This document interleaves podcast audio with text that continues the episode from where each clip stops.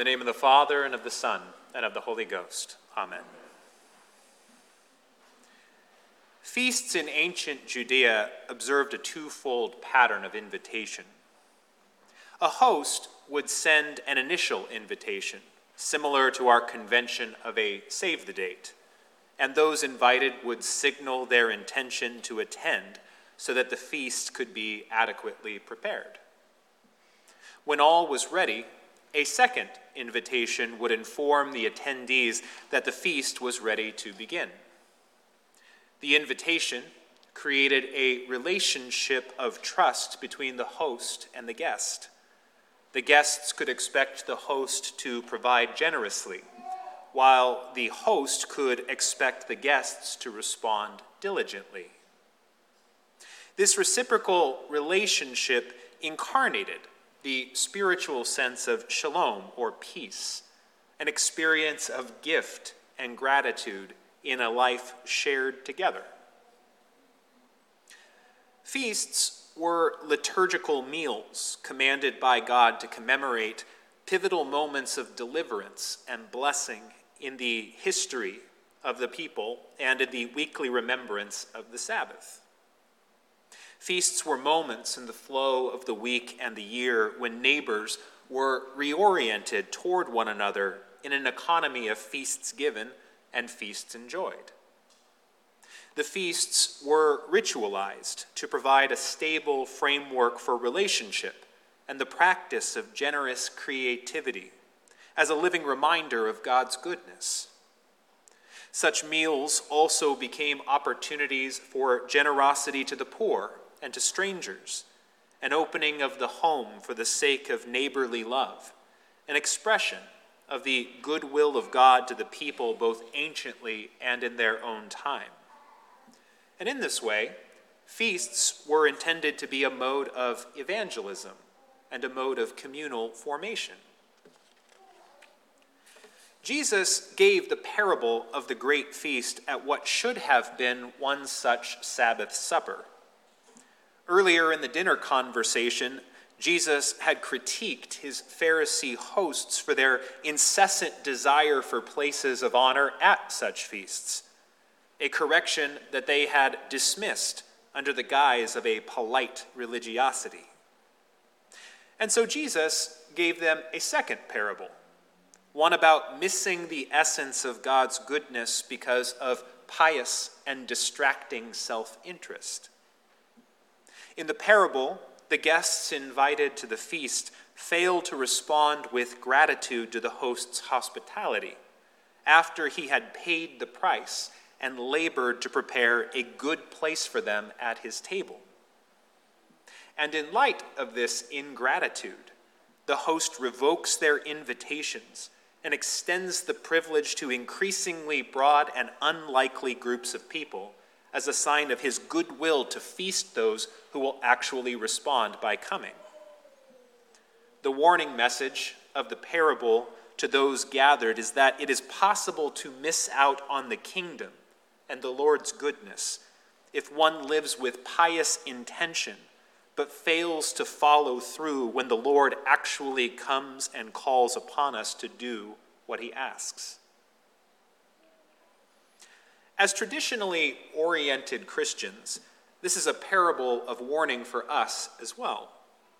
We can easily imagine ourselves to be those whose invitation to the great feast is all but secured, who have received our sacraments, so to speak, and who need no further formation.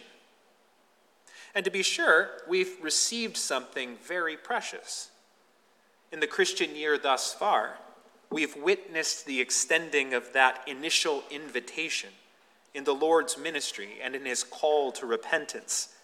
And then we saw the profound cost and labor expended in his, in his passion to make all things ready for us to attend his feast.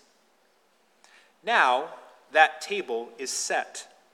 And what remains for us is to be ready for the call and to attend the feast with gratitude. We can never forget what a necessity and privilege it is to receive a foretaste of that great feast made available to us weekly in Holy Communion every Sunday. There, we are reoriented toward the feast as often as we gather to worship the Lord in the feast of the Eucharist. Every Mass, we receive that gracious invitation to come, after which we are sent out into our week, but with a good hope of returning again to the Lord's feast again. We are formed in this way to anticipate the great feast and to order our lives around it, provided, of course, that we actually attend and avoid being waylaid by the extracurriculars of life that are good but are of secondary importance. The great feast, though, can seem intangibly far away, even if it is anticipated in our weekly worship. How can we be confident that we are making ready for the feast?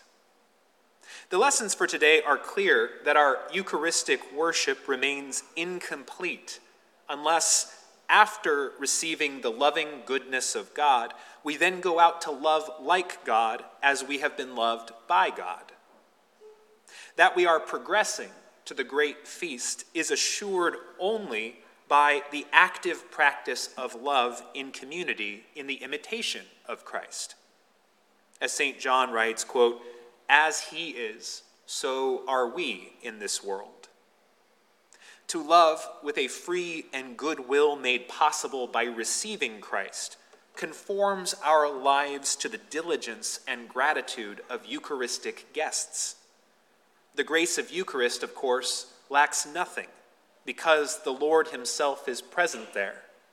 But the grace of Eucharist is consummated in our lives as we then live out the same self giving love for others that we receive from the Lord in the sacrament.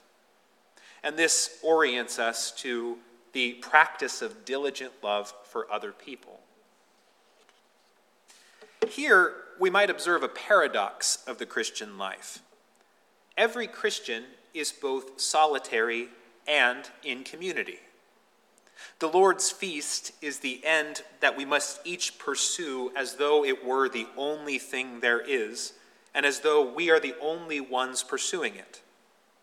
At the same time, we must always do so with a continuous and attentive compassion for our brothers and sisters in the church. We cannot be made perfect in devotion for God without also being made perfect in our sacrificial love for others. As St. John says in the epistle, quote, By this we know love, because he laid down his life for us, and we also ought to lay down our lives for the brethren. And then again, quote, By this we know that we have passed from death to life, because we love the brethren. We cannot be confident that we love God unless we are also committed to the slow and difficult formation in love for those with whom God has called us into the formational crucibles of the parish, the family, and the community. It is here where we are perfected in love, not some imagined out there or over yonder. It is here that we will be perfected in this sanctifying love or nowhere at all. The gospel warns us, though, against accepting with enthusiasm the initial invitation and then failing to attend the feast when the time comes. As St. John says again, quote, My little children, let us not love in word or in tongue, but in deed and in truth. Our good intentions are important, but they are not sufficient. We must embody them eventually in works of love.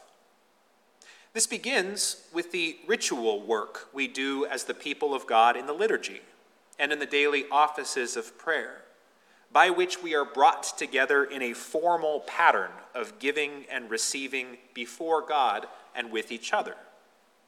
We are scripted in what it looks like to live in love for God and for neighbor. But this work of formal love extends outward into the informal ways that we are called to be attentive to the needs of our brethren and even the stranger, and to be hospitable and generous to them. Self giving love, in the end, is the measure of our faith, and especially as it applies to those in our lives that it is a challenge to love. As Jesus said in the Gospel of St. Matthew, if you only love those who love you, what credit is that to you? Even sinners love those who love them. Love your enemies and do good to those who hate you. And as Dorothy Day once observed, quote, I only love God as much as I love the person I love the least. Love that fails to follow through by staying put when it is difficult is mere romanticism. And that is not the gospel of the cross and it is not the way of the Christian. We cannot say that we want to attend the feast of Jesus Christ at the end and then neglect to walk the only road that will lead us to it. Before the resurrection, there is always the cross. Each of us knows, however, that within us there is a dividing line between the ways we are practicing the life of Christian love and the ways that we are not. Our conscience, the voice in the heart that God has given each of us as a kind of inward disciplinarian, prods us with reminders of how we have been lax in love or that we have even outrightly refused to love. And in light of the gospel's warning today, that should rightly concern us. But at the same time, that concern should never convert to despair. As Christians, we are welcomed into a life of self examination and disciplined growth, but we are not welcomed into a life of skeptical crisis about whether or not we are really saved. The reminders of our frailties in love are for our humility, a spur to bring us back to Jesus Christ to seek his help and healing. We can only give, after all, the love that we have received. And our frailties are opportunities for us to receive more of the Father's love in Christ, that we might be vessels expanded to give that love to others. Thus, St. John reminds us, quote, if our hearts condemn us, God is greater than our hearts, and he knows all things. Beneath that chiding voice of the conscience is the Spirit of God, who bears witness with our spirit that we are the children of God, by whom we cry out to God as Abba and Father.